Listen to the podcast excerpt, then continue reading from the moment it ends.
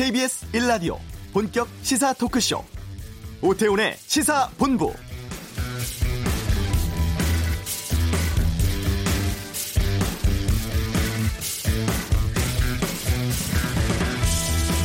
예전부터 해오던 대로 하는 것 또는 관례에 따라서 하는 일을 관행이라고 합니다. 오랫동안 지켜내려와서 구성원들이 널리 인정하는 질서나 풍습을 말하기도 합니다만 그릇된 일임에도 관행이라는 이유로 방치하기도 하고 전부터 했던 일이니까 잘못에 대한 인식조차 없을 때도 있습니다. 뭐 각종 전관 예우, 나눠먹기식 특수활동비, 남성 중심의 조직 문화, 과도한 예산 낭비, 안전무시 정책 등 우리 사회에는 수많은 관행이 존재합니다. 언론계, 방송계도 예외는 아닌데요. 이 관행에 젖어버려서 놓치고 있는 잘못은 없는지 저부터도 챙기고 돌아보겠습니다. 오태훈의 시사본부 부적격 인사의 공영방송 이사 선임 논란이 있습니다. 제도적 개선 필요성에 대해서 잠시 후 이슈에서 알아보겠습니다. 강남의 한 여고에서 성적 조작 의혹이 확산되고 있는데요. 김정환 기자의 핫뜨는 청원에서 살펴보겠습니다. 전국 현안을 두고 펼치는 전직 의원들의 빅매치 각설하고 2부에 준비되어 있고요. 미국이 육해 공군 외에 우주군을 창설한다고 합니다. 이 내용도 다루겠습니다. KBS 라디오 오태훈의 시사본부 지금 시작합니다.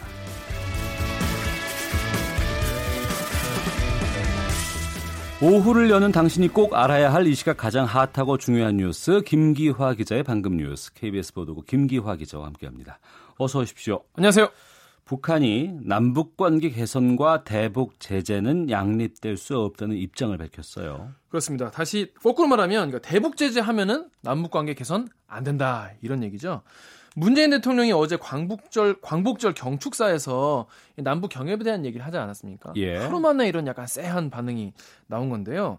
사실 이것만 보면 그동안 청와대가 북한이랑 우리는 계속 교감을 하고 있다, 소통하고 음. 있다 이렇게 얘기를 해왔는데 과연 이렇게 하루 만에 북한 이런 반응을 내놓은 걸 보면은 과연 그게 실제로 이렇게 되고 있는지 의문을 어, 제시, 제시하는 분석도 나오고 있습니다.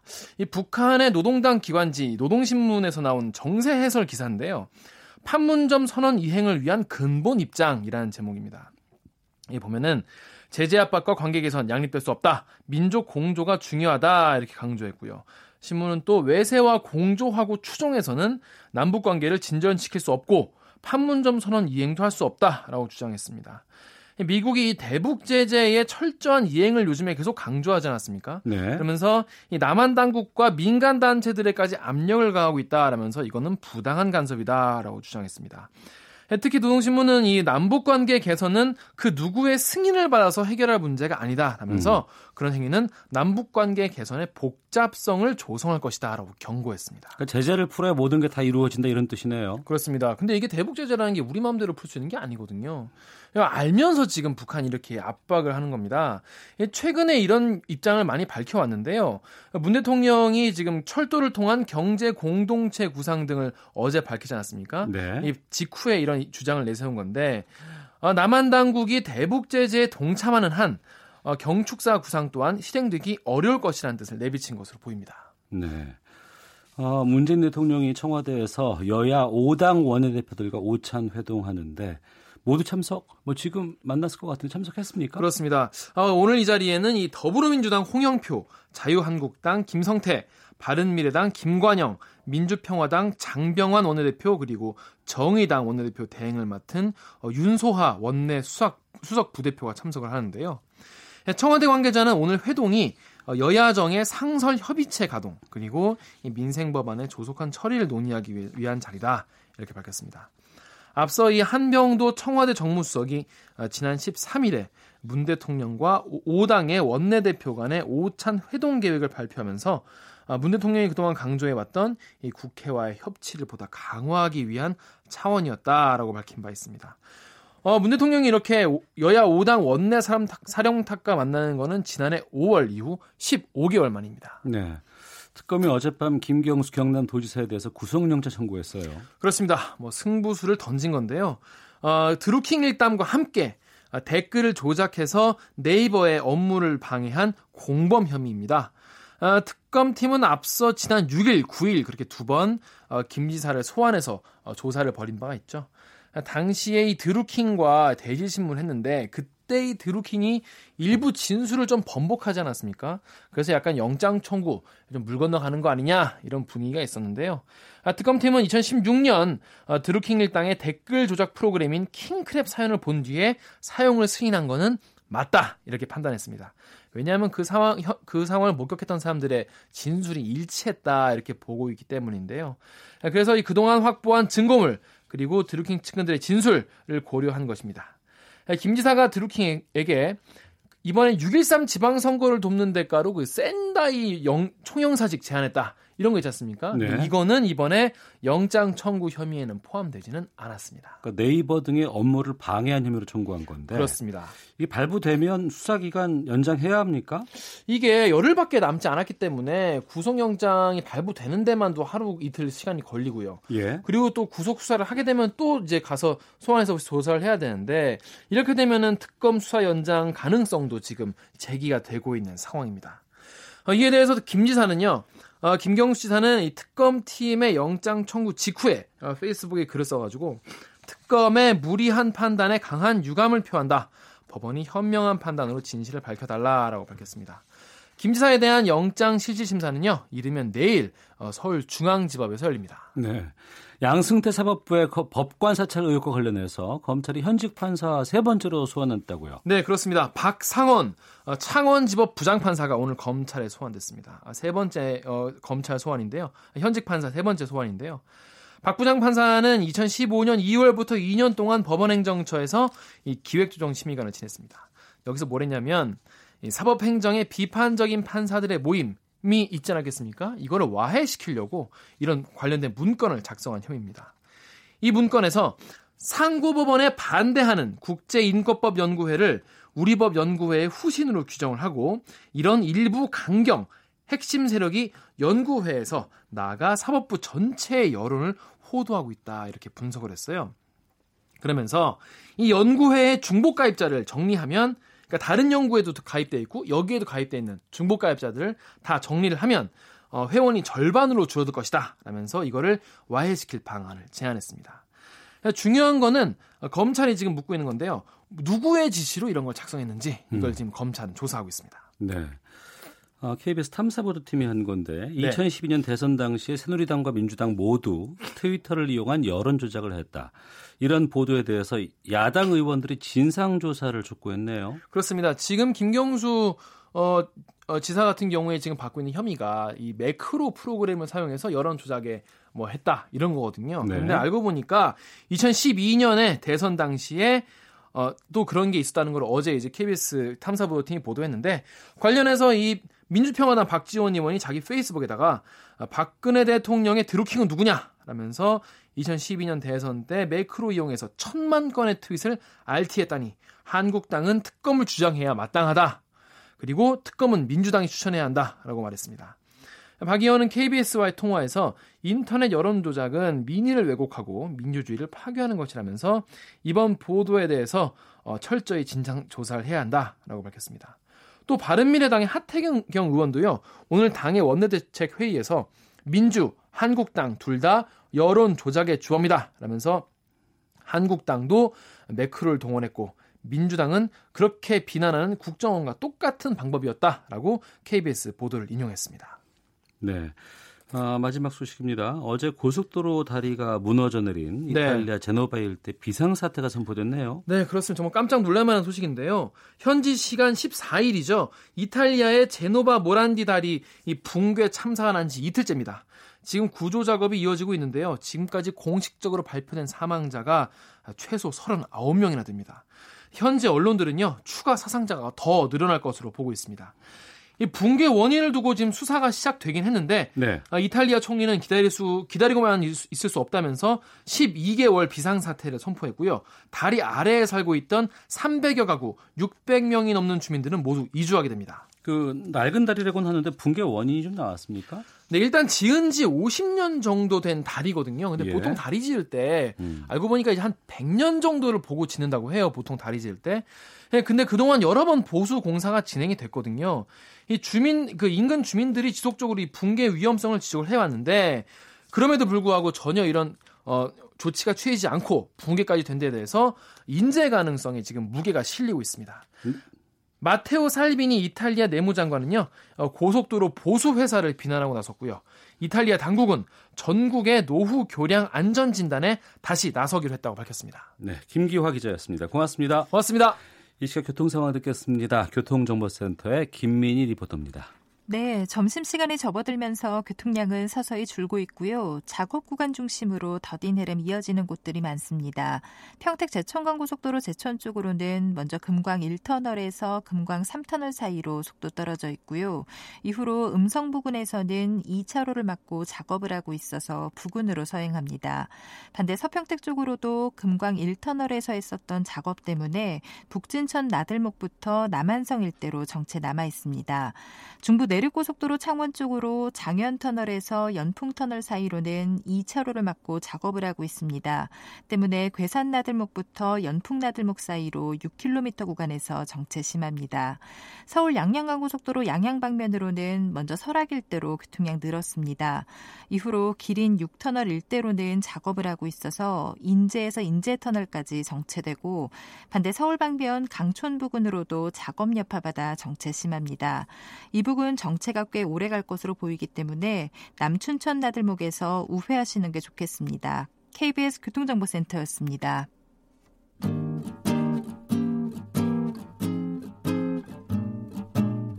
KBS 1라디오 오태훈의 시사본부 여러분의 참여로 더욱 풍성해집니다. 방송에 참여하고 싶으신 분은 문자 9730번으로 의견 보내주세요. 애플리케이션 콩과 마이케이는 무료입니다. 많은 참여 부탁드려요. 국민을 대신해서 공영방송의 경영을 감시, 감독하는 업무를 맡는 사람들이 공영방송의 이사입니다. 잠시 뒤에 어, 방송통신위원회에서 MBC의 경영을 감시, 감독하는 방송문화진흥회, 방문진 이사들이 임명장을 받게 된다고 하는데요. 그런데 그 정치권의 입김이 여기에 강하게 작용했다고 하는 의혹이 일고 있습니다. 민주언론시민연합 김원경 사무처장 연결해서 공영방송 이사 선임 구조에 대해서 말씀 나눠보겠습니다. 나와 계시죠? 네, 안녕하세요. 네. 먼저 그 MBC를 간접적으로 통할하는 이 방송문화진흥의 이사진 구성 어떻게 평가하시는지부터 좀 듣겠습니다. 예, 어, 지금 말씀하신 것처럼 이제 정치권의 입김이 늘 있어 왔잖아요. 어, 네. 어, 방송문화진흥회나 KBS 이사의 정치권의 입김이라기보다는 거의 정치권 의도대로 이렇게 마치 나눠먹기식으로 이사들이 구성되어 왔습니다. 네. 그런데 이번에만큼이라도 좀 다르게 해보라는 그런 음. 국민의 요구가 있었고 방송통신위원회에서도 좀 다르게 해보겠다면서 일단 후보자에 대한 개인 신상 정보 이외에 지원서를 홈페이지에 공개했고요. 그리고 시민들에게 어, 검증의 의견을 물어보기 나기도 했습니다. 네. 이런 것들을 종합해서 가장 적합한 사람을 이사로 선임하겠다라고 방통위가 어, 이제 공표한 바 있는데요. 네. 그러나 이번 결과를 봤을 때 어, 인물 면면을 보면 이것은 정치권의 입김이 아니라면 도저히 불가능한 수준의 어. 인사였다라는 그 결론을 내릴 수밖에 없었고요. 예. 한마디로 검증도 절차도 법 상식도 없는 결과다 이렇게 저희가 비판을 하고 있습니다. 네. 그 부적격 인사로 보는 분들이 있는 거 아니에요? 예, 누군지 부적... 또왜 부적격하는지 좀 알려주세요.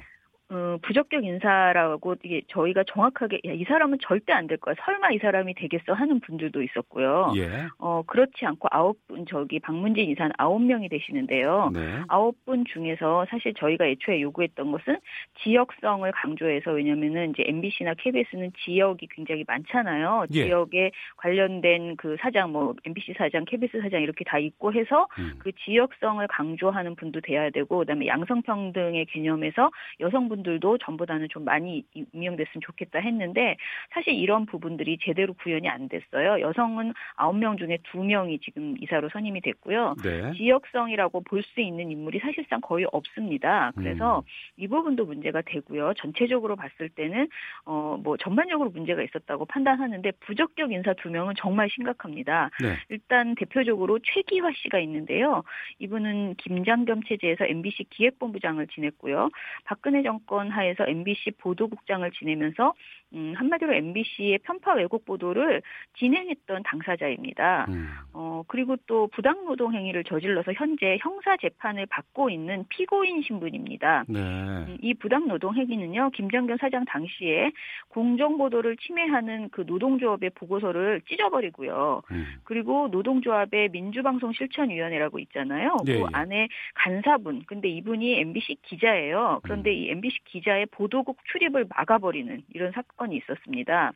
어, 이 일로 인해서 어, 재판이 벌어졌는데 재판에서 당초 검찰이 불기소로 봐줬지만 법원이 재정 신청을 받아들여서 다시 재판이 됐고요. 이것은 법원이 검찰의 기소를 직접 명령했던 내용인 만큼 유죄 가능성이 매우 높다라고 판단하고 있는 상황입니다. 네. 그런데 이런 사람이 다시 이제 MBC 이사로, 그러니까 박문진 이사로 들어가게 된 것이죠. 음. 어, 가장 황당한 것은 이 분이 한마디로 말하면은 어, MBC 박문진에서 해임이 된 사람인데 네. 다시 MBC에 돌아가게 되는 이사로 돌아가게 되는 어. 이런 일이 벌어진 거고요. 예. 사실 최기하 씨는 어, 장충기 사장에게 어, 여러 언론인들이 민망한 문자를 보내면서 이제 말들이 많았잖아요. 장충기 사장이라고 하면 삼성 쪽.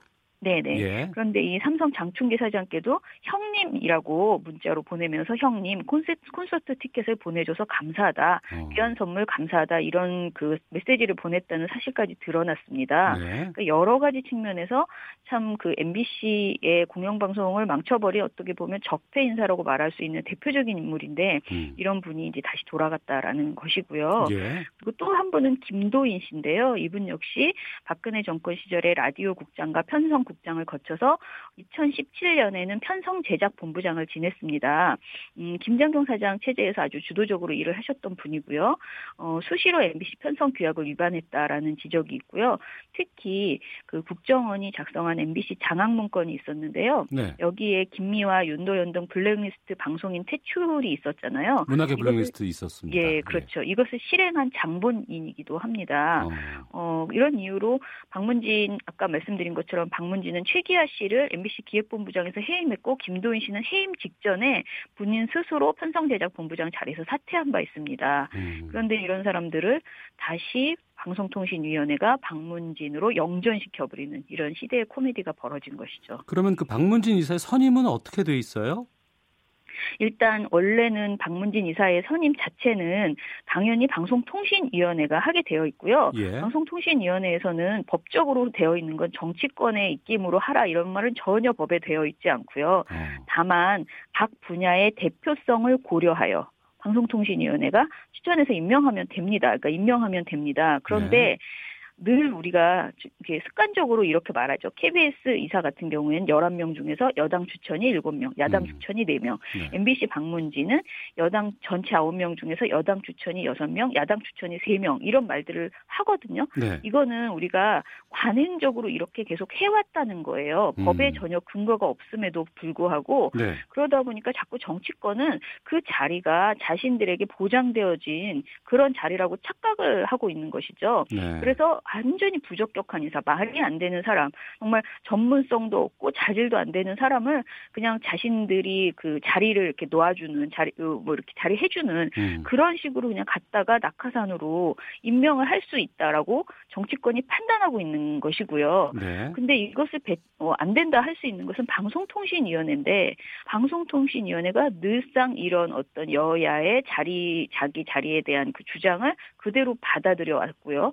이번 에는 그렇지 않겠다는 식으로 이야기했지만 이번 결과를 봤을 때는 그게 아니고서는 도저히 이 정도의 사람들이 들어갈 수 없다라는 음. 것이 저희의 생각이었습니다. 그리고 특히 이번에 보면요. MBC 노동조합의 노보가 있잖아요. 네. 그 노보에서 발표한 바에 따르면 김성태 자유한국당 원내 대표가 어, 자유한국당에서 추천한 김석진 방통위원에게 어, 오더를 내렸다라는 표현이 있습니다. 음. 그런데 이것을 보면은 여야 원내대표 합의를 통해서 우리 당이 두 명을 보장받았으니 반드시 관철시켜라라고 음. 지시를 했다라고 노보에 적혀 있거든요. 네.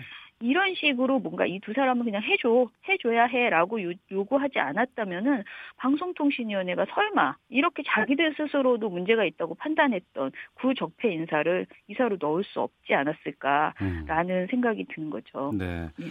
어, 일부 다른 분들께서는 뭐 견제와 균형이 필요한 것 같고 뭐 보수 네. 정권일 때는 보수 쪽에 있는 이사가 다수 표진하는 거고 정권 바뀌면 뭐 진보 쪽에 이사가 다수 어, 가는 것에 대해서 뭐가 문제냐 뭐 이런 분들도 있을 것 같은데 여기에 대해서는 뭐라고 말씀하시겠습니까? 어 저는 어 한마디로 이제 공영방송 이사는 공영방송의 어떤 독립성과 공정성, 어, 공공성을 최대로 구현할 수 있는 그것을 지켜줄 수 있는 사람들이 들어가야지 된다고 생각해요. 그러니까 네. 여야의 견형 견제와 균형 이런 말들이 아니고 진짜 필요한 사람이 들어가야 된다고 일단 보고요. 그리고 견제와 균형이라 하더라도 제가 거듭 말씀드리는 이미 이 사람 사람은 부적격 인사로 완전히 음. 뭐라 그럴까 이거 사회적으로 네. 이미 입증된 분들 이런 분들이 들어가는 경우에는 100% 어, 정당에서 그냥 자리를 꽂아놓는 것 아니면 불가능한 일이기 때문에 음. 이런 정치권의 입김 자체는 완전히 배제되어야 한다라고 생각을 하고요. 그리고 많은 분들이 실제로 그 각 분야의 대표성이라는 것을 그러면 어떤 방식으로 구현할 수 있느냐 예. 그것에 예. 대해서 문제를 제기하세요. 예. 그런데 예. 사실은 그 각 분야의 대표성이라는 게 꼭 국회에서 그 의원수 대로만 추천하는 것이 그 대표성은 아니잖아요. 어. 시민사회나 또는 어그 언론이니까 이것은 이제 방송이니까 방송의 전문성을 가지고 있는 여러 단체들도 있고 예. 다양한 사람들이 여기에 개 어, 뭐라 그럴까요? 같이 추천해서 그 중에서 제일 좋은 분들이 선임되는 그러니까 방송통신위원회에서 그런 기준을 가지고 선임하는 것이 가장 바람직하다라는 생각을 지금 하고 있습니다. 그러니까 MBC, KBS, EBS와 같은 공영방송의 이사진 선임에 대해서 지금 현재 관행적으로 이루어지는 것들이 지금까지도 계속 유지가 되고 있다고 보시는 거죠? 예, 저는 정말 심각하다고 생각하고요. 제가 이렇게 방송을 꼭 하고 싶어서 제가 먼저 여기저기 말씀을 드렸는데 그 이유는 이게 지금 방문진만 발표를 했잖아요. 그런데 KBS의 이사 선임도 곧 발표가 될 예정입니다. 어. 그러니까 KBS 같은 경우에 대통령이 임명하기 때문에 방송통신위원회에서 추천을 하죠. 예. 그런데 어, 그 인물들도 요번에 자유한국당이 방문진에 요구를 했던 것처럼 또 부적격 인사들을 그렇게 추천하고 그 추천을 받아서 방통위가 발표할 수도 있잖아요. 네. 그것이 너무 걱정스러워서 어, 이 부분에 있어서 국민들에게 좀 알려드리고 싶은 거예요. 그러니까 공영방송 이사가 정치권에 나눠먹기로 이렇게 적당히 되는 건 음. 정말 적임 책임자가 되는 되지 않고 계속 정치권들이 자신들이 공영방송을 좌지우지하려고 하는 그 욕심을 버리지 않는 것 이것에 대해서 좀 비판해 주셨으면 좋겠다라는 생각을 하고 있어요. 해외에도 이제 여러 공영방송들이 있습니다. 뭐 네. 영국의 BBC라든가 일본 NHK 유명한 곳이고요. 이런 곳들은 어떻게 이사들을 뽑는지 정치권들이 이런 개입으로 선임되는 경우가 있는지 그런데 이제 다 다르다고 하더라고요. 그런데 예. 사실은 가장 중요한 것은 어 자신이 어디에 추천으로 해서 뭐 어, 들어가든지 간에 그 자신이 추천해 준 사람들의 의지, 그 사람들만 바라보면서 일을 하는 것이 아니고 그 공영 방송 자기가 뭐 NHK면 NHK의 공영성을 지키기 위한 그런 일을 해야 되는데 누가 나를 넣어줬어, 누가 나를 추천해 줬어 이 고민에 빠져서 지금 우리나라의 이사들은 늘 그런 식으로 일을 하고 있다는 게 가장 큰 문제다. 그러니까 사실 제도도 굉장히 중요하지만 문화 자체가 지금 심각한 문제다라고 이제 일단 보고 있고요. 네. 지금 저희가 바람직하다고 생각하는 것은 이제 독일의 경우인데요. 독일 같은 경우에는 공영방송 이사가 60명 정도나 돼요. 맞네요. 네, 이분들이 일종의 방송 의회를 구성을 하는데 어. 여기에는 시민사회를 대표하는 수십 명과 소수의 정치인이 구성이 되어 있다고 합니다. 그래서 음, 굉장히 다양한 계층의 사람들이 와서 한마디로 정치권에 나눠 먹기가 아니고 시민과 정치 권이 협치 구조를 만들어서 음. 어, 공영방송이 제대로 돌아가는지를 뭐, 지, 뭐 견제하고 지지하는 이런 역할을 하고 있다라는 것이죠. 예. 네. 이게 좀 법으로 명문화해야 되지 않을까라는 생각이 들기도 하거든요. 지금 법 네. 개정 같은 것들은 어떻게 되고 있습니까? 저희는 계속 사실은 이 법 이번 8월이 되기 전에 법이 제대로 통과되기를 바랬죠. 그런데 지금 현실적으로 국회에 올라가 있는 다양한 법안들이 올라가 있습니다. 공영방송 이사 선출에 대해서 그런데 그 법들을 보면은 대부분이 지금 오히려 기존에는 어 야당 추천, 여당 추천 이런 것이 전혀 보장되어 있지 않다고 제가 말씀드렸잖아요. 근데 이것을 그냥 오히려 야당, 여당이 몇 명을 추천한다라는 식으로 음. 어 법률화하는 그런 법이 지금 오히려 지금 올라가 있는 상황이에요. 그런데 네. 저희는 이것이 적절하지 않다라고 보는 것이고요. 어 사실은 의견이 워낙 여러 가지 법안이 지금 올라가 있기 때문에 그것을 병합 심리하는 과정이 필요하고요. 네. 그 과정에서 어, 시민사회 그리고 어, 공영방송 당사자들의 목소리도 매우 중요하다고 보거든요. 이분들의 목소리들이 다 같이 모아지면서 가장 바람직한 방식이 무엇인지 특히 국민의 뜻, 그러니까 촛불 시민의 뜻은 공영방송에 더 이상 정치가 개입하지 말아라라는 음. 분명한 요구였다고 생각하거든요. 알겠습니다. 그것이 반영되는 법률안이 필요하다. 법안을 만들 필요가 있다라는 생각을 합니다. 네, 민주언론시민연합의 김원경 사무처장이었습니다. 말씀 고맙습니다. 예, 감사합니다. 헤드라인 뉴스입니다. 문재인 대통령이 오늘 청와대에서 여야 5당 원내 대표들과 오찬 회동을 통해 협치 방안 등 전국 현안을 논의합니다. 국방부는 작전에 영향을 주지 않는 선에서 불필요한 해안 경계 철책 등을 철거하고 군사시설 보호구역을 해제하기로 했다고 밝혔습니다. 7월 월간 수출이 519억 달러를 기록해 월간 수출액으로는 역대 2위를 기록했습니다. 2012년 2월 이후 78개월 동안 흑자가 이어지고 있습니다. 올해 2분기 전국의 관공업과 서비스 생산이 모두 증가한 것으로 나타났습니다. 과거 새누리당 측이 국정교과서 집필자들의 이념적 편향성을 문제 삼은 데 대해 법원이 손해배상 책임을 인정하지 않았습니다. 지금까지 라디오 정보센터 조진주였습니다.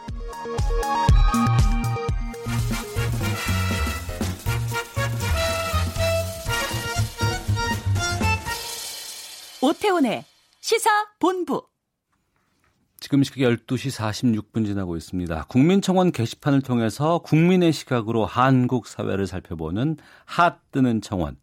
오늘은 학교를 주제로 김정환 기자와 함께 말씀 나눠보겠습니다. 어서 오십시오. 안녕하십니까? 예. 강남의 한 여고가 지금 시끌시끌하다고요? 그렇습니다. 뭐 이미 인터넷에 많이 퍼져 있는데요. 2학년인 쌍둥이 자매에게인데 올 1학기에 각각 문과, 이과, 전교 1등을 했습니다. 1학년 1학기 때는 각각 전교 121등, 59등, 2학기 때는 5등, 2등, 성적이 이렇게 좋아졌으니까 박수를 받아야 되는데 대신 네. 의혹을 받고 있습니다. 청와대 청원까지 올라왔는데 쌍둥이 자매의 아버지가 해당 학교의 교무부장입니다. 어. 그래서 혹시라도 시험지 등이 유출된 거 아니냐 예. 이런 의혹인데요. 지난 11일 청와대 국민청원 사이트에 올라와서 오늘까지 7천 명이 넘게 지금 동참하고 있습니다. 어, 논란이 확산되니까 이 쌍둥이 자매 아버지가 해명 글을 올렸, 올렸는데 또 지웠다고요? 그렇습니다. 10일 학교 홈페이지에 글을 올렸는데요. 자신의 두 딸이 중학교 때는 성적이 굉장히 좋았는데 음. 자율형 사립고 사립고 또 특목고로 가려고 했다가 못 가서 이 학교에 오게 됐다. 어. 처음에는 학교 분위기에 적응을 못해서 성적이 좋지 않았지만 네. 수학 클리닉 선생님을 소개받고 또 자매간의 경쟁을 하면서 성적이 오르기 시작해서 음. 이번에 전교 1등까지 했다. 네. 아이들이 하루에 4시간도 안 잤다. 이렇게 주장을 했습니다. 그 아버지가 교무부장이라고 했잖아요. 그렇습니다. 뭐 시험지 유출 의혹에 대해서도 뭐 얘기를 했습니까? 네, 사실 교무부장은 모든 과목의 시험지 원안 그리고 어. 정답이 표시된 그 서류 등을 볼 수 있다고 합니다. 아, 그래서 그래요? 그렇습니다. 그래서 의혹을 받고 있는 건데 네. 어, 이렇게 설명을 했습니다. 교무부장으로 그 내신 시험지 접근은 결제를 위해서 한 1분 정도 음. 관련된 음. 서류와 그리고 또 그 관련된 서류를 보고 형식적인 오류를 잡아내는 작업만 했다 하면서 네. 결백을 주장했습니다만 네. 논란이 확산되자 일단 지웠습니다. 아, 일단 지금 지워진 상태고. 그렇습니다. 학교 측에서는 뭐라고 합니까? 학교 측에서는 13일에 학교 홈페이지에 교장 선생님 이름으로 이 입장을 밝혔습니다. 교육청에 특별 장학과 성적 감사를 의뢰했고 음. 그래서 객관적으로 규명되기를 기대하고 있다. 그리고 학교도 외부 임사를 포함한 자체 조사위원회를 구성해서 학업 성적 관리에 관련된 우려를 불식하겠다. 그리고 교육청의 조사와 감사 결과가 나올 때까지는 좀 기다려 달라 음. 이랬습니다. 하지만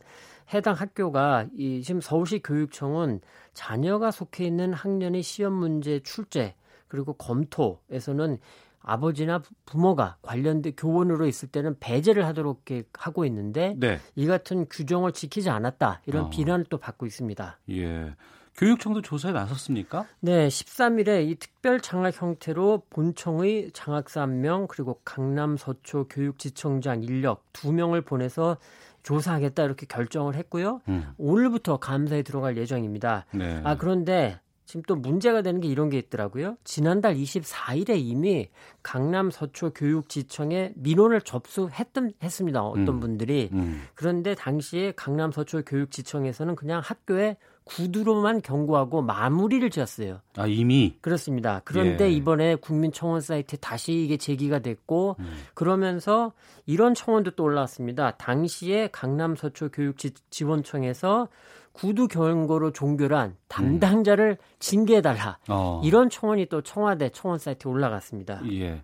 정리를 해보면 학생이 시험을 상당히 잘 봤어요. 박수를 해야 되는데. 네. 헌데 이제 또 아버지가 그 학교에 뭐 높은 자리에 있는 것 같고 예. 하니까 여기에 대해서 좀 의혹을 확인해 달라. 1차로 서 강남 그 교육지원청에 민원을 냈는데 예. 구두 경고하는 거로 종결했고 어. 그러니까 청와대 게시판에 올라갔고 그러니까 뒤늦게 서울시 교육청이 음. 장학 감사를 하겠다 이렇게 나선 겁니다. 그러면 또 구체적으로 청원에서 좀 그 요구하는 부분들이 좀 있을 것 같은데 뭐가 일단 있을까요? 일단 의혹이 이렇게 있으니까 네. 그 맞는지 밝혀내고 음. 그리고 의혹이 사실이면 이제 징계해 달라. 그리고 네. 또 하나 중요한 건 아예 부모가 교사인 학교에 음. 자녀가 배정받지 못하도록 해달라. 아. 이런 청원도 또 올라왔습니다. 예. 벌써 이 청원에 한 3천 명 가까이 지금 동참하고 있는데 네. 좀 살펴봤더니 법적으로는 문제가 없습니다. 음. 아, 지난해 10월을 기준으로 보니까 전국 2,360개 고등학교에서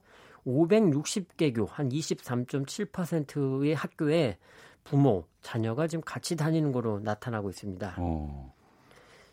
문제는 이, 이렇게 법적으로 무조건 막을 수가 좀 곤란한 게 예. 사실 지금 고교 입시를 보면 학교를 지원할 수 있도록 되어 있거든요. 음. 그래서 내가 A 학교에 가고 싶은데 내 아버지가 혹은 어머니가 거기에 교원으로 있다라고 음. 해서 그걸 못 가게 한다면 네. 사실은 또 그 학생의 학교 선택권을 음. 차별하는 역차별 논쟁이 있기 때문에 그렇게는 못 하고 있습니다. 그렇지만 지난주에 보면 경기도에서 이미 그 교원이 이제 그 교사가 자녀의 생활 기록부를 조작했다가 이제 들통난 경우가 두 건 있었습니다. 네. 그래서 경기도 교육청은 그런 사례 때문에 어쩔 수 없이 이른바 상피제라고 하죠. 관련된 그 학교에는 못 가게 야. 규정을 해놨고 경기도는 그렇습니다. 어. 유일합니다. 어. 그리고 서울 등 다섯 곳은 어, 권고 수준의 규정만 있습니다. 음. 이게 교육 전반의 문제까지도 좀 확산되는 부분들이 있는 것 같아요. 이를테면은 단순히 시험을 잘 봤다 못 봤다 이 차원이 아니고 이게 대학을 갈때 그렇죠. 무슨 뭐 학생 종합 기록부라든가 이런 부분에서 누군가는 또 이로 인해서 피해를 볼 수밖에 그렇습니다. 없는 부분들도 있고 뭐 내신이 관련된 수시라던가 예. 이런 데 굉장히 예민하지 않습니까? 그렇기 어. 때문에 요구는 많아지고 뭐 그런 것 같습니다. 알겠습니다.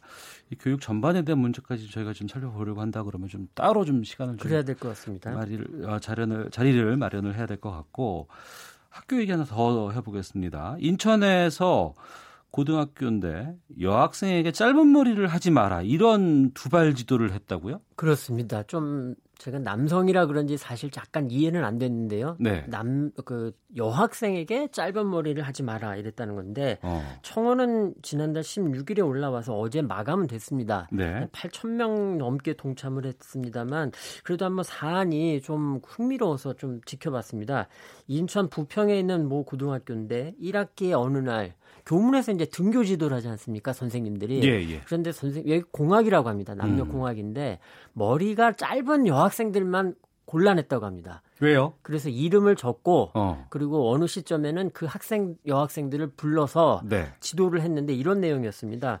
그 청원에 올라온 내용을 보면 어. 머리 짧은 여학생이 예. 머리 짧은 동성의 여학생과 붙어 있는 걸 보면 어. 이성 교제가 아니냐라고 혼동을 줄 수 있다. 어. 그리고 또 머리 짧은 여학생이 여자 하, 여학생 화장실에 있으면 이게 또 다른 여학생들이 남성이 온 줄 알고 좀 싫어할 수도 있다. 예. 그리고 남학생은 장발이 안 되니까 어. 여학생도 쇼컷 안 된다. 예. 또 장발 금지된 남학생들이 억울함을 느낄 수 있다. 어. 그래서 이제 다음 주에 계약이라고 하는데요. 네, 계약하고도 머리를 그대로 짧게 하면 근신 처분하겠다. 어. 이랬다고 합니다. 머리를 뭐 길게 기르거나 짧게 치거나 이건 뭐 개인의 자유가 아닐까 싶은데 이걸 학교에서 이렇게까지 규제를 했다. 교육청에서는 뭐라고 합니까? 일단 인천 교육청 관계자와 좀 통화를 했는데요. 네. 담당 교사에게 확인을 해 보니 이 학교가 남녀 공학이어서 머리를 짧게 자른 여학생이 화장실에 들어갔다가 음. 남학생으로 오해받은 일이 있어서 여름 방학식 때 그렇게 선생님이 얘기한 거다. 이런 수준이라고 합니다. 그런데 네. 조금 더 얘기를 들어보니까 인천 교육청에서 사실 더 이상의 이 사실 확인, 그러니까 청원을 보면 상당히 구체적이거든요. 음. 왜 청원을 했는지 이런 선생님들이 말씀하신 거에 대한 굉장히 구체적으로 나왔는데 그런 부분을 확인하지 않고 그냥 일단 조금 대충 처분한 게 아니, 처리한 게 아니냐 네. 좀 그런 느낌이 들었고요. 그래서 다음 주가 개학이어서 혹시 진짜로 근신 처분을 혹시 내릴지라던가 아니면 이 학교의 관련 학생들이 혹시 또 후속 청원을 할지 예, 개인적으로 조금 눈여겨 보고 있습니다. 네, 저도 학창 시절에 그 예전에 일제 잔자라고 하는 검은색 교복을 입었었거든요. 그렇습니다. 그때 이제 두발 규제 이것도 철저하게 지켰고 길면 길다고 혼났고 그렇죠. 그게 또 화가 나서 삭발을 하면 또 반항한다고 또 혼났고 그랬던 저도 저도 그랬습니다. 근데 지금도 지금 이런 부분들이 계속해서 문제가 되고 있다는 게 좀 황당하기도 한데 예. 이런 경우가 단순한 해프닝이 아니라는 얘기가 있던데 이 최근에 뭐 페미니즘과 맞물려서 바라보는 시각도 있다면서요? 그렇습니다. 보통 여성들이 대체로는 긴 머리를 선호하는 경향이 많은 것 같습니다. 네. 뭐 거리를 가보든지 어디를 음. 가보면 대체로 그런데 근데 최근에는 이 짧은 머리가 결코 남성의 전유물이 아니다. 네. 남성이 하는 건 여성도 할 수 있다. 음. 이런 분위기가 좀 있지 않습니까? 특히 예. 이제 요, 요즘 여성도 굉장히 당차지 않습니까? 야무지고 음. 그러다 보니 보니까 조금 그 남성들만 하는 게 아니다라는 걸 보여주기 위해서라도 네. 여성들이 짧게 하고 다닌다 이런 어. 지금 분석도 있습니다. 예. 한때는 남성은 남성답게 여성은 여성답게라는 것이 미덕일 수도 있었어요. 한때는. 그렇죠. 근데 지금은 그 말조차도 지금 상당히 좀 민감할 좀 수가 조심하죠. 있는 부분입니다. 예. 아, 알겠습니다. 갈수록 교육이 좀 난제가 되는 게 아닌가 싶은데 또 자녀 앞날이 걸렸다고 생각하면 좀 예민할 수밖에 없는 입시 문제가 분명히 그렇죠. 있고 또 과거와는 확실히 다른 요즘에 이 청소년들의 감수성까지 좀 우리 사회가 풀어야 할 과제가 크고 또 관행이라는 것이 또 우리 학교에 참 아직도 남아 있는 것좀 잘좀 좀 바꿔봐야 그렇습니다. 되겠습니다. 자 오늘 아, 김정환 기자의 핫뜨는 청원 여기까지 듣도록 하겠습니다. 오늘 말씀 고맙습니다. 네 수고하셨습니다. 다음 주에도 국민의 눈높이에서 좀 청원 좋은 청원들 많이 좀 찾아주시길 부탁드리겠습니다. 열심히 찾겠습니다. 예. 자, 오태훈의 시사본부 1부 순서는 여기서 마치도록 하겠고요. 2부에서는 전직 의원들과 함께하는 코너죠. 각설하고 어, 15개월 만에 만나는 대통령과 여야 원내대표 회동 짚어보도록 하겠습니다.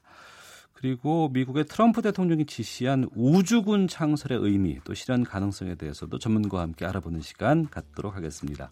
뉴스 들으시고 잠시 후 2부에서 뵙겠습니다.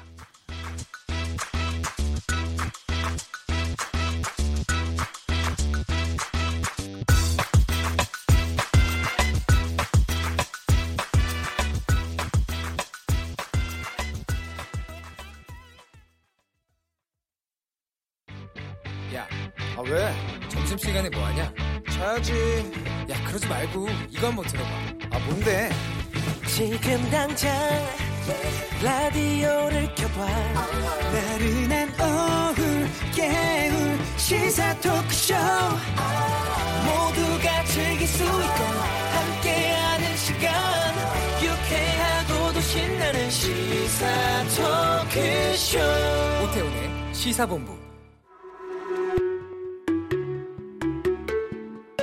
여야 간에 폐지, 완전히 폐지하는 걸로 저희가 합의를 했습니다.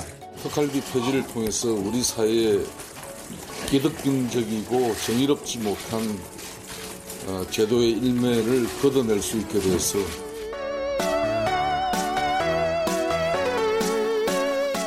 바른미래당은 거대 양당의 꼼수 특활비 폐지 결정에 동의할 수 없습니다. 민주당의 홍영표, 자유한국당의 김성태, 바른미래당의 김관영 새 원내대표의 어, 특활비 관련된 발언 들으셨습니다. 국회가 최소 필요 경비만 남기고 특활비를 없애기로 했는데 여기에 대해서 꼼수 폐기 논란이 일고 있죠. 촌철살인의 명쾌한 한마디부터 속 터지는 막말까지 한 주간의 말말말로 정치권 이슈를 정리해보는 각설하고 더불어민주당의 최민희 전 의원 자유한국당의 김용남 전 의원 두 분과 함께합니다. 어서 오십시오. 네, 안녕하세요. 예.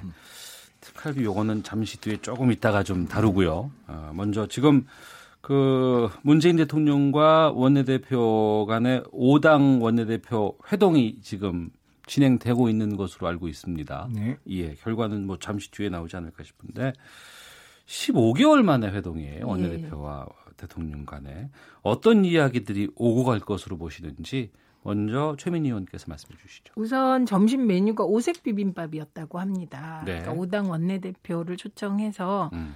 오색 비빔밥. 비빔밥은 잘 비벼져야 맛이 나잖아요. 네. 그래서 협치를 기대하는 마음을 담았던 것 같습니다. 음. 그러니까 우선 논의할 게 지금 대통령께서 규제 개혁 관련해서 주문을 많이 하고 계십니다. 거기엔 인터넷 전문 은행 관련된 것도 있고요. 네. 그래서 여당에서 관련 법안도 발의되어 있습니다. 음. 그 관련 법안에 대한 논의 있을 것 같고요. 음. 그다음에 무엇보다 민생에서 지금 가장 어려운 게 미, 소상공인, 자영업자잖아요. 음. 그 관련한 입법 사항들이 오래 묶여 있잖아요. 네. 예, 그거 논의할 것 같고요. 음. 그다음에 새해 예산안도 얼추 윤곽이 나와 있을 테니 그 관련한 얘기도 있을 것 같고. 음. 그다음에 이제 협치와 관련해서 중요한 게 협치 내각 얘기도 나왔습니다만 협치 내각을 만들기까지가 협치적이어야 되잖아요. 어, 과정이. 네. 그러면 그러기 위해서는 여야정의 좀 상설적인 논의 구조가 필요하지 않나. 음. 그래서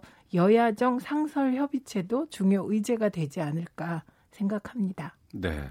김영남 의원님. 뭐 대통령께서는 그 정기 국회를 앞두고 뭐그 여당 쪽에서 처리하고 싶은 법안 음. 처리에 대한 협조 요청을 하실 거고요. 네. 야당 쪽에서는 아무래도 경제 문제를 많이 얘기하지 않을까 싶습니다. 지금 아, 경제 상황이 워낙 좋지 않다 보니까 지금 아, 최저임금 문제 그리고 주 52시간 근로시간 제한 문제 또 최근에는 이 주휴 어 유급 음. 주, 어, 휴일 유급 휴일 문제가 또 어, 크게 불거지고 있기 때문에 이러한 경제 문제를 많이 어, 언급하지 않을까 싶습니다. 네. 현장 상황들 지금 정리된 거 보니까 대통령께서는 민생 법안 처리 협치를 당부했고 자유한국당 김성태 원내대표는 청와대 일자리 상황판 인테리어 소품이 아니다. 어, 상황판만 하는 것보다는 제대로 좀 일을 해야 되지 않겠느냐 이런 주문 같은데요. 어, 지금 원내대표끼리 만나, 아, 와 함께 만나고 있고 당 대표도 만나나요? 어떻게 되나요? 최민희 의원님? 예, 당대표 회동은 이미 김병준 비대위원장이 영수회담인가요? 음. 요청을 했습니다. 그런데 아무래도 지금까지 해온 그 스타일로 보면 역시 여야 5당 당대표가 같이 만나게 되지 않을까요? 근데 이건 좀 시기가 조정이 될 것 같습니다. 네, 아직 왜냐하면 당대표가... 바른미래당도 지금 당대표 선거 중이고 음. 민주평화당만 정동영 대표가 지금 확정돼 있고 요. 네. 그다음에 민주당도 8월 25일 날 당대표 선거가 있으니까 아마도 바른미래당하고 어, 민주당의 당대표가 뽑히면 음. 음, 당대표 회동을 갖게 되지 않을까 싶은데요. 어, 당대표 회동은 원내대표 회동과는 달리 좀 큰 틀의 국가 운영 방안이라든지 한반도 평화 내지는 북미 남북 관계와 관련한 그런 의제들이 다루어질 것 같고요. 그 다음에 지금 9월 중순 정도로 예상되는 3차 남북 정상회담이 있잖아요. 예. 그 3차 남북 정상회담과 관계해서 만약에 그 이전에 열린다면 음. 어, 야당 대표들의 요청 사항도 있을 것 같아요. 그리고 네. 그런 것들이 두루두루 논의될 것 같습니다. 네. 아무래도 9월 1일 이제 정기 국회가 개원하고 나면 어, 국회가 원내 중심으로 돌아가기 때문에 음. 원내대표는 바빠지고 당 대표는 조금 한가해지는 측면이 있거든요. 어, 정치적인 뭐, 것들도 좀 필요하겠군요. 그때는. 그래서 어. 아마 9월 1일 정기국 국회 개원 이후에 네. 아, 당 대표와의 회동이 이루어지지 않을까 싶습니다. 음, 일부에서는 또 근데 이런 얘기를 합니다. 이렇게 저도 좀 놀랐어요. 15개월 만에 이렇게 원내대표와의 회동이 있었다고 하는 것도 좀 시간이 물론 중간에 선거라는 것들이 큰 이슈가 있었기 때문에 그러긴 합니다만 이렇게 다 같이 모여서 무슨 얘기가 좀 나올 수 있을까? 뭐 이런 얘기도 좀 들리거든요. 따로따로 만나는 게 훨씬 더 좀 심도 있는 얘기를 할 수 있지 않을까. 그거는 대통령께서 원내대표를 따로따로 만나는 건 좀 저는 무리라고 봅니다. 아, 그래요? 왜냐하면 원내대표는 원내대표끼리 자주 만나는 게 중요하죠. 어. 그러니까 오히려 그런 부분은 홍영표 여당 원내대표께서 음. 이제 자유한국당 김성태 대표하고 워낙 가까우신 사이잖아요. 네. 예, 그러니까 그렇게 이제 자유한국당과 여당 뭐 음. 뭐 이런 식으로 좀 여당 원내대표가 어, 그런 모임을 갖는 것이 훨씬 더 효율적일 것이다. 어. 네, 그렇게 보고 어, 이게 놀 이거 이제 설왕설래했습니다. 음. 그러니까 가장 설왕설래한 게 어, 대통령께서 자유한국당 대표와 일대일로 만나냐 안 만나냐 이런 문제가 네. 홍준표 전 대표 시절에 문, 계속 이제 조금 이게 이슈가 됐었어요. 음. 그런데 역시 선택은 다 같이 만나는 쪽. 네. 그리고 한 번인가 만나셨던가요? 네. 예, 음. 그랬습니다. 그래서 뭐 꼭 다섯 명의 대표가 다 같이 만날 필요는 없지만 그래도 그런 만남은 하고 음. 그 이후에 뭐 case by case대로 당 대표와 음. 대통령께서 만나는 거는 뭐 있을 수 있는 일 같은데 원내 대표를 한 분 한 분 만나는 건 그거는 음, 그 차이도 있겠군요. 예, 조금 다른 것 같습니다. 그리고 네. 원래 이렇게 만난다 예고 다 하고 카메라 돌고 이런 데서 만나는 거는 사실은 영향가는 없어요. 속된 표현으로 이게 비밀리에 아무도 모르게 만나서 진짜 하고 싶은 얘기하고 음. 거기서 어, 타협도 봐야 뭐가 이루어지는 거지. 네. 카메라 돌고 있는데 서로 뭐 원론적인 말씀하고 음. 공자님 음. 말씀하고 끝나는 거죠. 뭐. 그러니까 식사하고 뭐 이렇게 또 얘기를 하다 보면은 시간도 많이 좀 부족할 것 같기도 하고요. 그런데 이제 저 말씀이 100% 맞습니다. 음. 근데 약간 이제 긍정적인 면이 있는 게 네. 어, 대통령의 일정은 그 자체가 정치잖아요. 음. 그러니까 대통령이 누구를 만나고 누구와 대화를 하고 밥을 먹고 이게 이제 그 어떤 생각으로 국가를 운영한다를 보여주잖아요. 네. 그러니까 대통령께서 직접 원내대표들을 만나는 것은 협치의 음. 의지가 그렇게 강하다. 음. 요 정도 메시지는 될 것 같습니다. 네. 자, 특활비로 넘어가겠습니다. 국회가 특활비 폐지하기로 최종 결론 내리고 어, 문희상 국회의장이 최종 안을 오늘 발표할 예정이라고 합니다. 근데 그동안 뭐 의정사에 남을 쾌거라고 거창하게 자평까지 했었는데 지금 꼼수 폐지 논란에 휩싸여서 더욱더 지금 파장이 커지고 있어요. 어, 두 분 모두 특활비의 혜택은 한 번도 받아본 적은 없다고 지난주에 말씀을 하셨는데 이 폐지에서 제외된 의장단의 최소 필요 경비 이 말이 좀 논란이 많이 됐었거든요. 김영남 의원께서 좀 말씀해 주세요. 유인태 아마 사무총장께서 뭐 어, 최소 필요 경비를 제외하고 하겠다고 했다가 또 파장이 커진 것 같은데.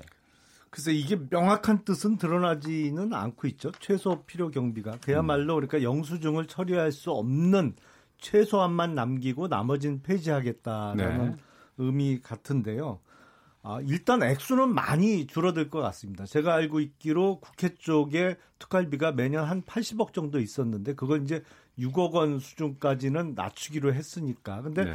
6억 원 왜 필요하냐? 음. 이게 문제가 지금 되고 있는데 아, 설명을 보면 뭐 어디 어, 전방 사단이나 이런데 위문을 갔을 때 경력금 내놓는 거 그리고 어, 그 외교 상의 활동에 필요한 경비 등을 위해서 일부는 남겨두 아, 두겠다고 해요. 근데 저는 글쎄요 뭐 한 측면으로는 이해되는 측면도 있습니다. 왜냐하면 이게 장병 경력금 같은 거를 정식으로 회계 처리하려면 이게 기부금 처리가 돼야 되잖아요. 어. 그러니까 기부금 처리해야 되고 받는 부대에서도 경비가 아니고 그렇죠. 어. 기부금으로 받아야 되는데 그게 이제 세무 처리가 조금 곤란할 것 같고요. 그리고 외교상 정말 근데 국회에서 이렇게 열심히 외교를 하는지는 잘 모르겠어요. 예. 근데 예.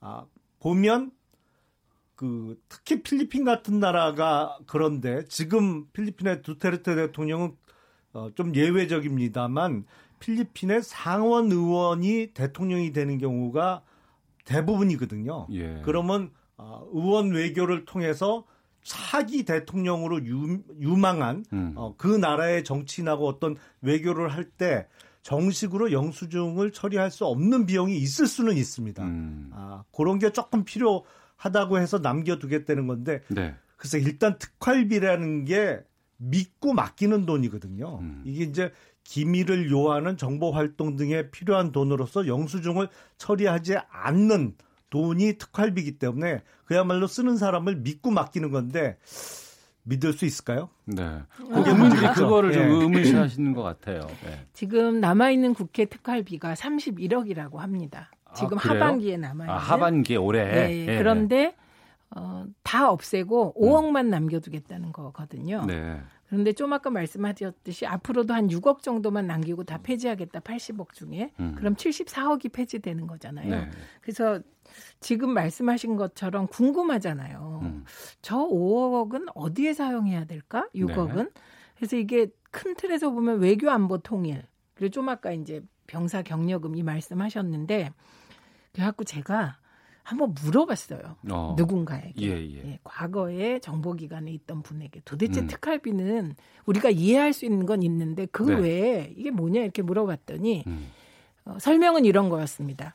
예를 들면 이제 의장단이 외교를 하러 나가셨을 때 예. A국에 만나는 국회 책임자라고 합시다. 음. 그러면 그 사람에게 선물을 할때 네. 우리는 일반적으로 우리나라의 부채 뭐 다 같이 일률적으로 선물하면 되지 않아? 뭐 음. 뭐 이렇게 생각하는데 그 성향이나 특징에 맞추어서 준비해야 될 뭔가 그 선물이 있다고 합니다. 아, 그러니까 무슨 뭐 술을 좋아해도 뭐 양주를 좋아하는지 다 다르니까. 네, 그렇죠. 곡주를 좋아하는지 과실주를 네, 좋아하는지 네, 네. 그래서 성향에 따라서 그래서 이런 거는 진짜 얘기하기가 곤란할 것 같고 어. 영수 처리를 할 경우 어, A국은 왜 500만 원을 썼는데 B국은 700만 원이고 막 이런 문제가 생길 거잖아요. 예, 예.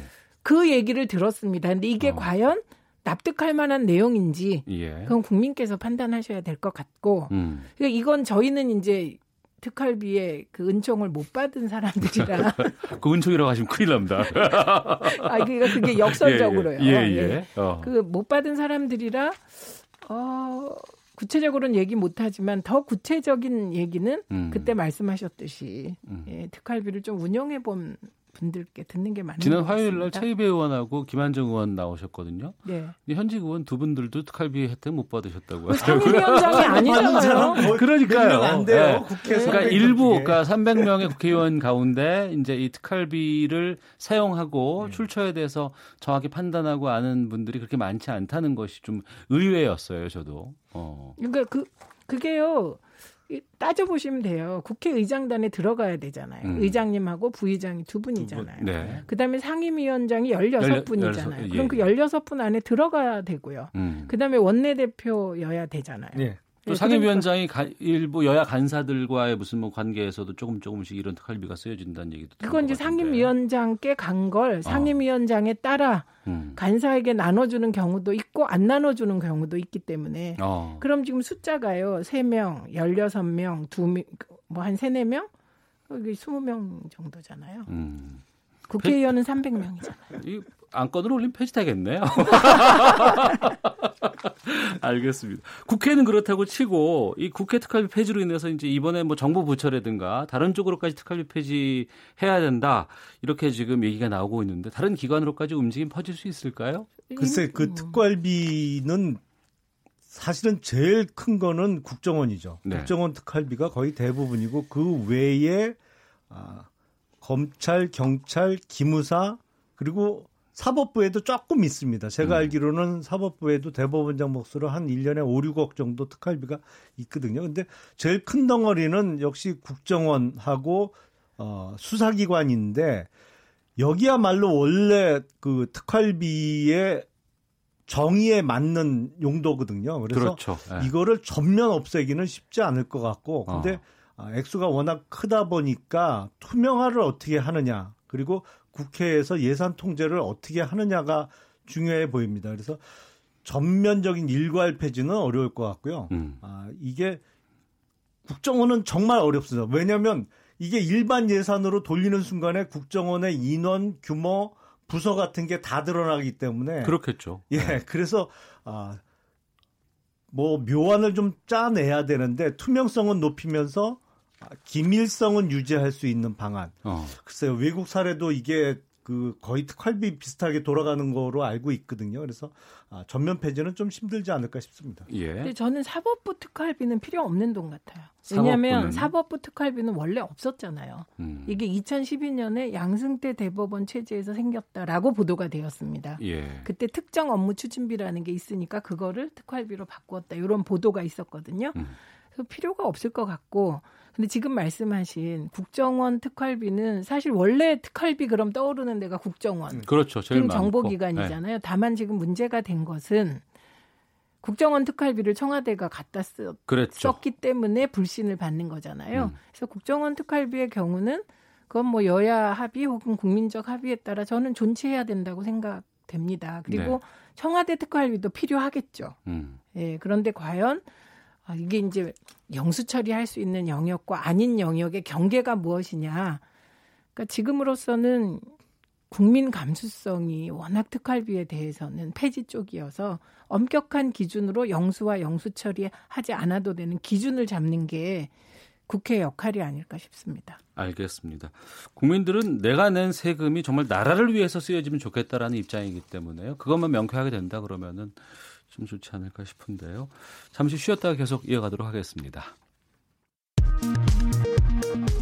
헤드라인 뉴스입니다. 대학의 자율적 혁신을 지원하는 대학 혁신 지원 시범 사업에 올해 11개 대학이 예비 선정됐습니다. 수도권에서는 국민대와 성균관대, 중앙대가 선정됐고 비수도권에서는 강원대와 대구한의대, 대전대, 충남대, 전주대, 호남대, 경성대, 동아대입니다. 횡단보도에서 차에 치였더라도 자전거를 타고 있었다면 본인 책임이 15% 있다는 판결이 나왔습니다. 식품의약품안전처는 올해 상반기 의료기기를 판매하는 온라인 사이트 6,600여 곳을 점검한 결과 거짓 과장 광고를 1,832건 적발했다고 밝혔습니다. 지난해 우리나라의 GDP는 1조 5,308억 달러로 세계 12위를 차지했습니다. 반면 국민의 평균 생활 수준과 관련 깊은 지표인 1인당 GNI에서 우리나라는 지난해 28,380달러로 31위를 기록해 1년 전 45위에서 14계단 상승했습니다. 인도를 방문하는 한국 관광객은 10월부터 현지에 도착한 뒤에도 공항에서 즉시 비자를 발급받을 수 있게 됩니다. 외국의 유명 상표를 모방했다는 등의 이유로 외국인이 내국인을 대상으로 제기한 상표 무효 심판 청구가 꾸준히 줄고 있는 것으로 나타났습니다. 미국과 통상 갈등을 빚는 터키가 미국에서 수입되는 승용차와 주류, 담배 등의 품목에 부과되는 관세를 두 배로 인상했습니다. 지금까지 라디오 정보센터 조진주였습니다. 이어서 기상청의 최영우 씨입니다. 미세먼지와 날씨 정보입니다. 오늘 말복인데요. 전국적으로 아, 덥지는 않습니다. 지금 더운 곳이 있고 비가 계속 내리는 곳으로 나뉘어져 있는데 현재 강원 영동과 일부 경상도 해안은 아, 폭염특보 가 지금 발효돼 있지 않은 곳이 많고요. 그 밖의 지역으로 폭염특보 내려져 있는데 특히 일부 동쪽 지역과 남쪽 지역도 주의보로 좀 완화가 된 상태입니다. 현재 비 내리고 있는 곳이 지금 남부 일부와 강원 영동 제주 쪽인데 남부지방은 18호 태풍 룸비아의 전면에서 만들어진 구름대 때문에 이 수증기가 다량으로 들어와 비가 내리고 있고요. 강원 영동은 동풍의 영향으로 비가 오겠습니다. 강원 영동과 남부지방 제주는 이렇게 오늘 종일 비가 오면서 20에서 80mm 이상 남해안과 지리산 부근 제주 쪽으로 집중되겠고요. 그 밖에 남부지방과 강원 영동은 5에서 40mm 가량의 비가 내리겠습니다. 따라서 현재 제주 남쪽 먼 바다는 태풍 주의보 내려져 있고요. 그 밖에 일부 경남 해안가와 부산 제주 산지 현지에는 계속해서 호우주의보 발효 중이니까 참고하시기 바랍니다. 이 덕분이라고 할까요? 강릉은 오늘 낮 기온 27도에 머물고 부산, 제주 30, 대구 33도 등인데 그 밖에 폭염특보 유지된 곳은 서울이 35도까지 예보된 가운데 이를 넘어선 상태고요. 세종, 대전이 36도, 광주 34도까지 오를 전망입니다. 미세먼지는 오늘 전국이 좋음 상태를 유지하겠습니다. 거의 먼지가 관측되지 않고 있는 청정 상태고요. 오존 농도는 오늘 충남권만 나쁨 예보가 들어 있습니다. 곳곳에 열대야도 오늘 아침에 아침 최저 기온이 낮아서 어제 밤사이 나타났는데요. 어, 오늘 밤과 내일 밤은 좀 기대를 해볼 수 있겠습니다. 잠시 열대야가 누그러들 가능성이 보이고요. 내일 아침 모레 모레 아침 서울의 최저 기온은 23, 4도 선을 내다보고 있고 많은 지역이 25도 이하로 이틀간은 좀 떨어질 것으로 예상됩니다. 낮 기온은 그래도 계속해서 높겠습니다. 현재 서울 기온은 35.3도까지 껑충 뛰어 올랐습니다. 날씨 정보였고요. 계속해서 교통 상황은 KBS 교통정보센터의 김민희 씨가 정리해 드립니다. 네, 도로 위로는 낮 시간 작업 구간을 주의하셔야겠습니다. 작업 구간을 앞두고는 갑자기 차로 변경하는 차량들이 많은데요. 전방 주시 잘해서 지나셔야겠습니다. 서울 양양간 고속도로 서울 방면 강촌에서 가평 휴게소 사이로는 1차로를 막고 작업을 하고 있어서 이 강촌 일대 8km 구간에서 정체인데요. 이 일대 20km 안팎의 속도로 지나고 있기 때문에 남춘천 나들목에서 국도로 우회해서 지나시기 바랍니다. 반대 양양 쪽으로는 내륙은 설악 부근으로 속도 줄입니다. 중부 내륙고속도로는 양평 쪽으로 선산 부근에서 화물차 관련 사고가 나면서 김천 분기점 부근부터 4km 구간에서 정체입니다. 같은 방면 장현터널 부근의 정체는 작업 여파입니다. 서울 시내 동부간선도로 의정부 쪽으로 월계 1교에서 녹천교 사이 2차로에는 고장난 차가 서 있어서 뒤로 정체 심합니다. KBS 교통정보센터였습니다.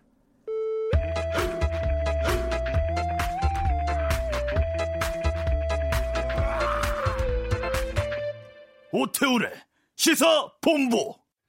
더불어민주당 최민희 전 의원, 자유한국당 김용남 전 의원과 함께 각설하고 이어가겠습니다. 어제 문재인 대통령의 광복절 경축사 분석해 보겠습니다. 한반도 평화를 강조하는 메시지로 가득 채워졌는데 어떤 의미로 판단하실지 평화를 21번 얘기했고 경제가 19번 나왔다고 하네요. 두 분은 가장 눈길 끄는 대목으로 어떤 걸 말씀하실까요?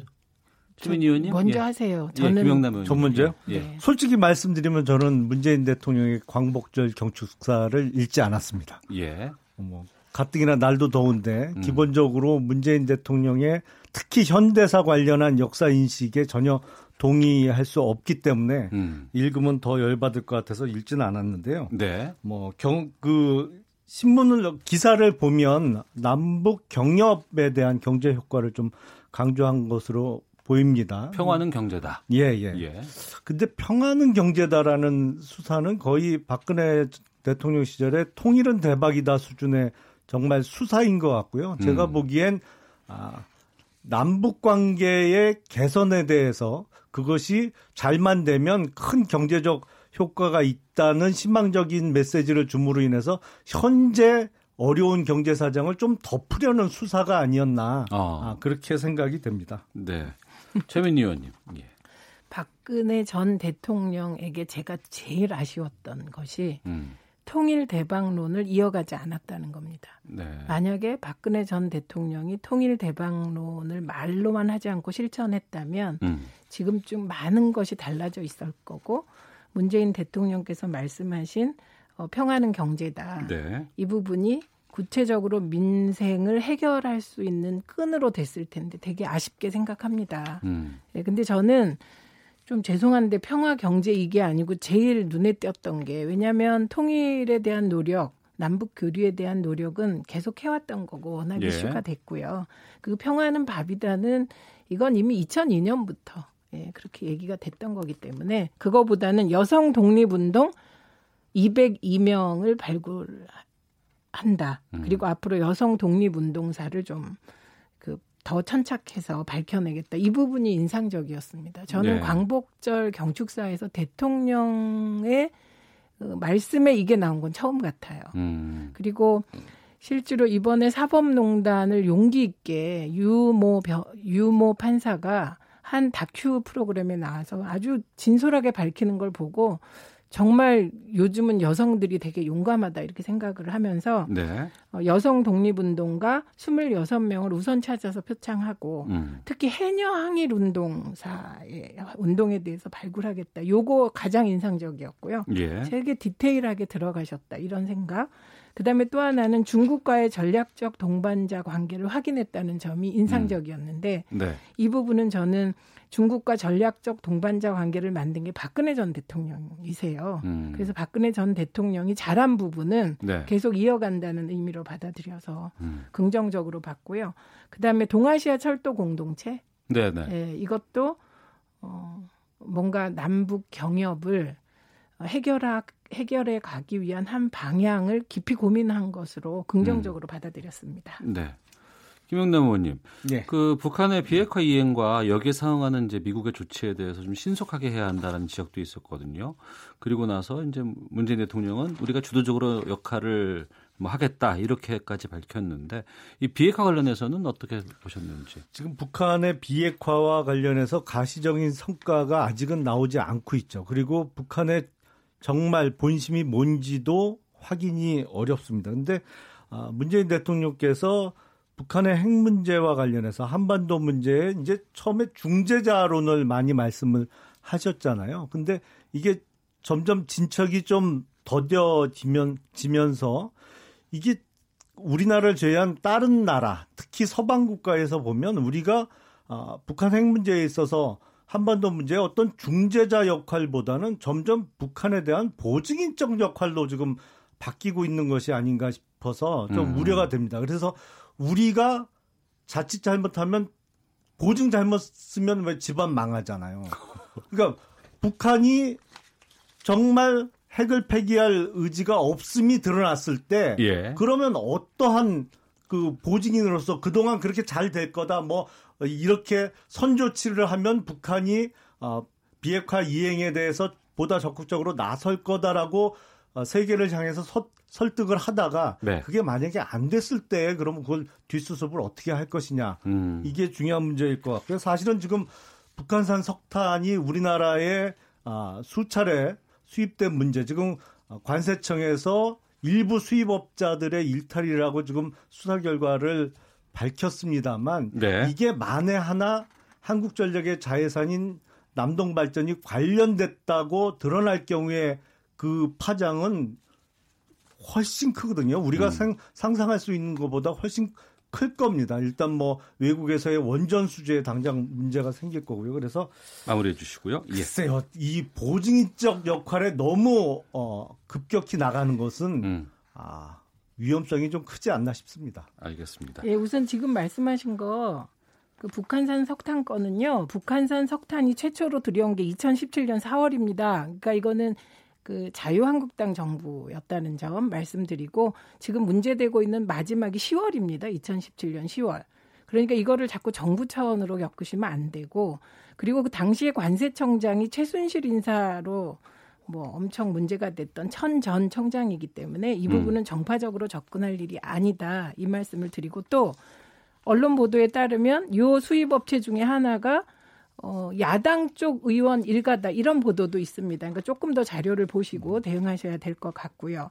그 다음에 두 번째는 지금까지 문재인 대통령께서 운전자론에 맞게 남북 관계뿐만 아니라 북미 관계의 교착 상태를 풀어온 건 사실이죠. 그러니까 성과는 성과대로 인정을 해야 되고 지금 북미 간에는 뭐 자주 이메일도 주고받고 여러 수단으로 이제 얘기를 하고 있다는 건데 저는 이제 폼페 폼페이오 국무장관이 이제 북한에 가잖아요. 네. 그래서 우리 정부가 선 북미 후 남북을 분명히 했기 때문에 별로 걱정할 필요가 없다 이렇게 생각을 하고요. 북한을 우리가 보증하면 보증하는 것을 미국이 그대로 받아들이고 협상을 하냐? 예. 저는 그렇게 보지 않습니다. 그래서 좀 인내를 가지고 야당은 흔들기보다는 힘을 보태주는 식으로 해주시면 어떨까 싶습니다. 예, 알겠습니다. 한 주간의 말말말로 정치권 이슈 정리해봤습니다. 각설하고 더불어민주당의 최민희 전 의원, 자유한국당의 김용남 전 의원 두 분과 함께 말씀 나눴습니다. 두 분 말씀 고맙습니다. 고맙습니다. 감사합니다.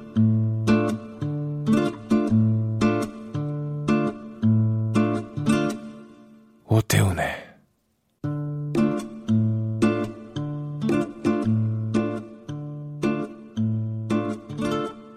시사본부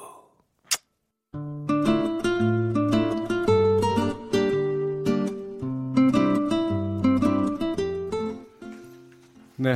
오태훈의 시사본부 듣고 계신 지금 시각 1시 40분 지나고 있습니다.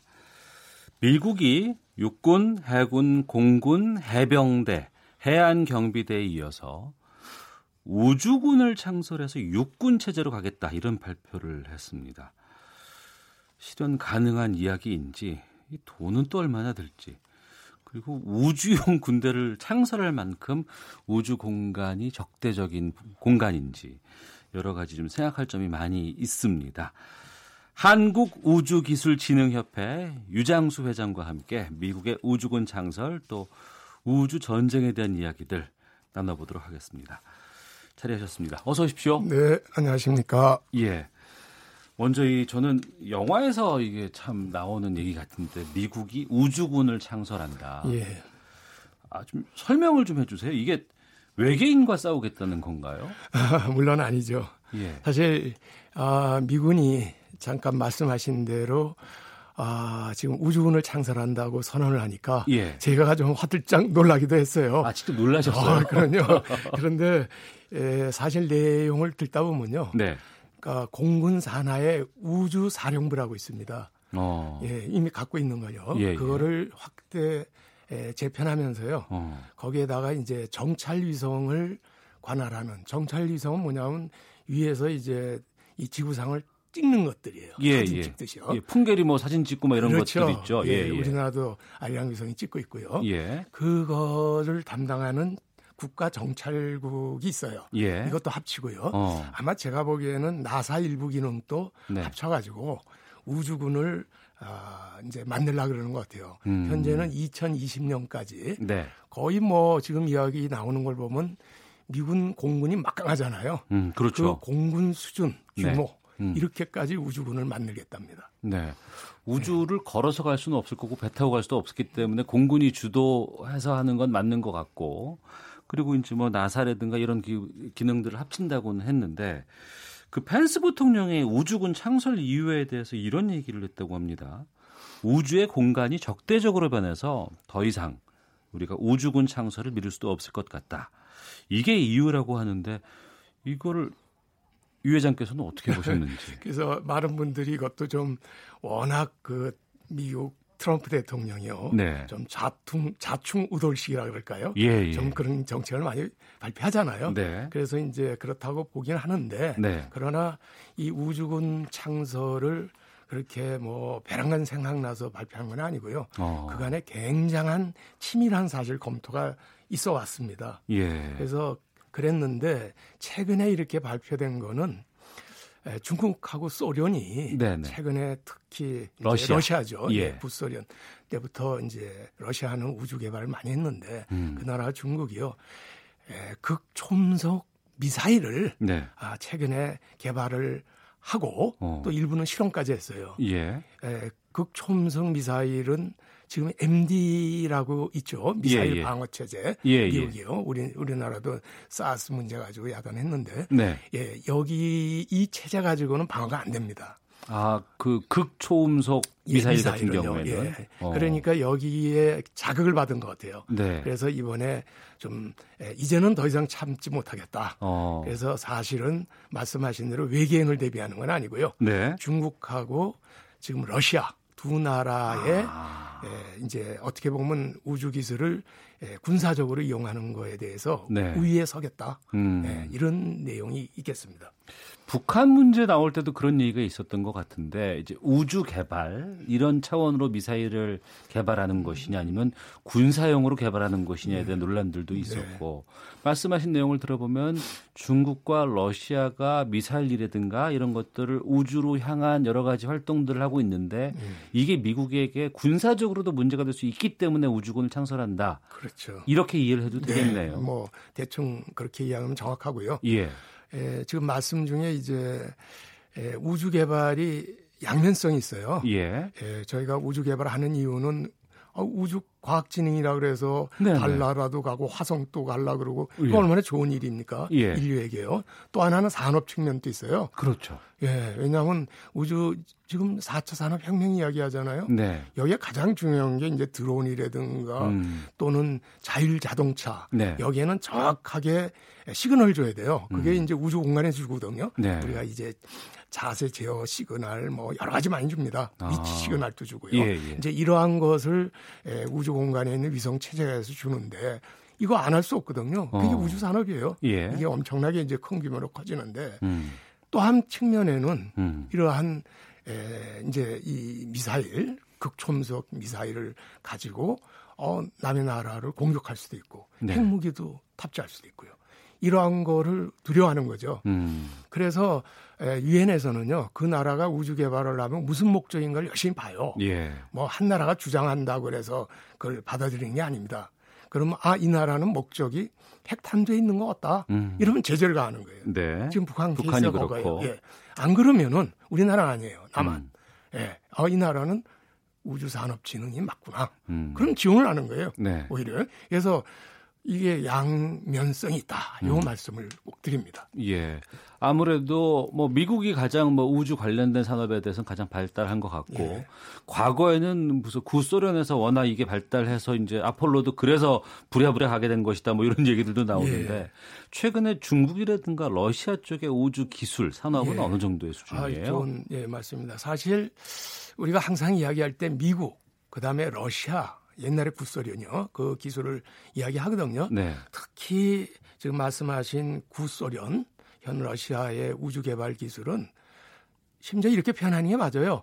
세계 최초로 우주 개발을 시작한 나라가 네. 바로 구소련입니다. 예. 미국이 아니에요. 예, 예. 미국은 나중에 자극을 받은 거고요. 음. 너무나 잘 알잖아요. 1957년에 스푸트니크. 네, 네. 오직한 미국이 쇼크라는 말을 썼습니까? 어. 스푸트니크 쇼. 이런 말을 썼고요. 그 다음에 음. 그 바로 3년 정도 후에 1961년인데요. 초에는 우리 너무 잘 아는 유리 가가닐이라는 최초의 우주인 우주인을 보낸 거예요. 예, 그게 예. 바로 예, 지금의 러시아입니다. 예. 예. 지금의 러시아.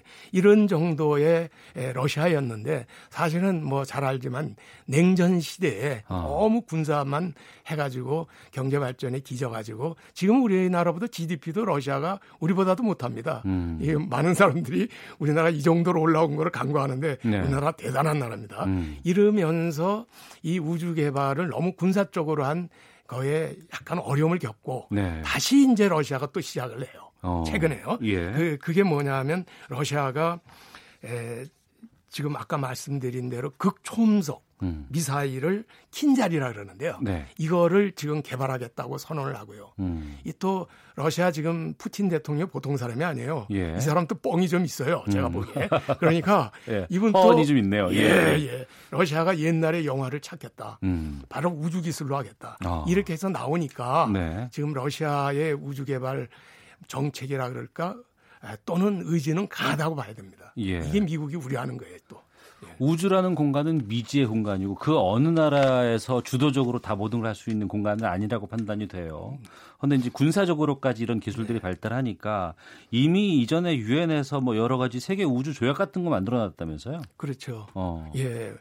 에, 우리가 이제 Outer Space Treaty라는 건데 영어로요. 예. 이제 쉽게 그냥 세계 우주 조약 이렇게 이해하시면 됩니다. 네. 예, 그게 1967년에 이제 에, 전 어. 세계가 모여서 유엔 가입국들이 전체가 다 찬성을 했어요. 67년이면 달 가기 전이네요. 1900, 예, 바로 2년 전입니다. 예, 예. 예 그때에 유엔이 중심을 해가지고 에, 우주는 평화적으로 이용하자. 어. 선언적인 걸 했고 예. 구체적인 것도 담았어요. 음. 그게 뭐냐면 우주 공간에 천체나 이런 데다가 예, 군사 기지를 네.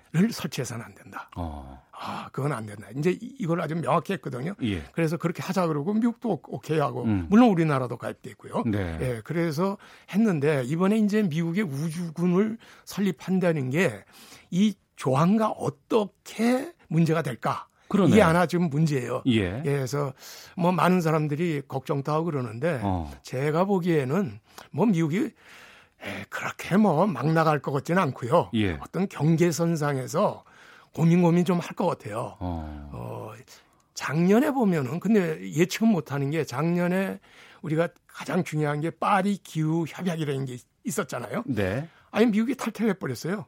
어, 예, 맞습니다. 예, 예, 예, 그, 그래서 예. 뭐 트럼프 대통령이 저지른 예, 일이죠. 뭐 트럼프 예. 대통령이 뭐라 하냐면 이 뭐 CO2 어쩌고 저쩌고 하는 건 다 그 맞는 이야기가 아니다. 음. 어, 뭐, 뭐 기온이 올라가지 않다고 보는 거죠. 우리 이렇게 더운데 왜 지금 걱정하는데 꿈쩍도 안 해요 지금요. 이런 식이에요.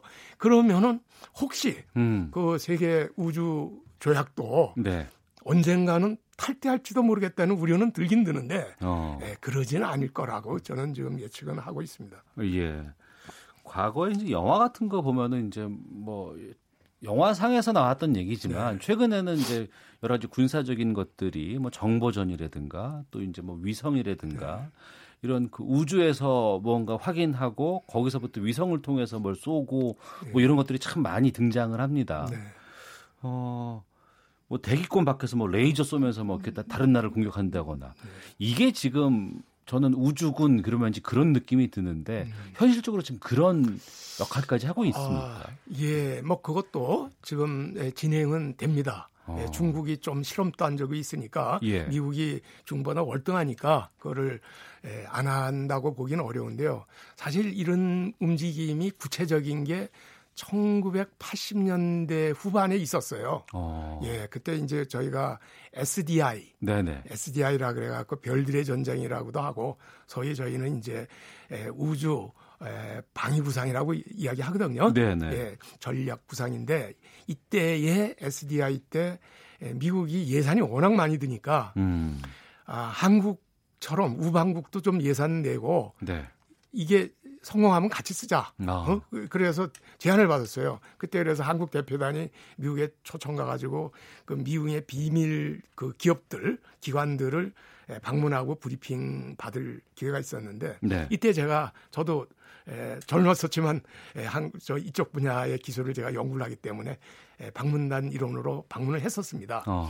그래서 지금도 생각하면 일곱 여덟 개의 중요한 기관을 했는데 가서 깜짝 놀랐어요. 예.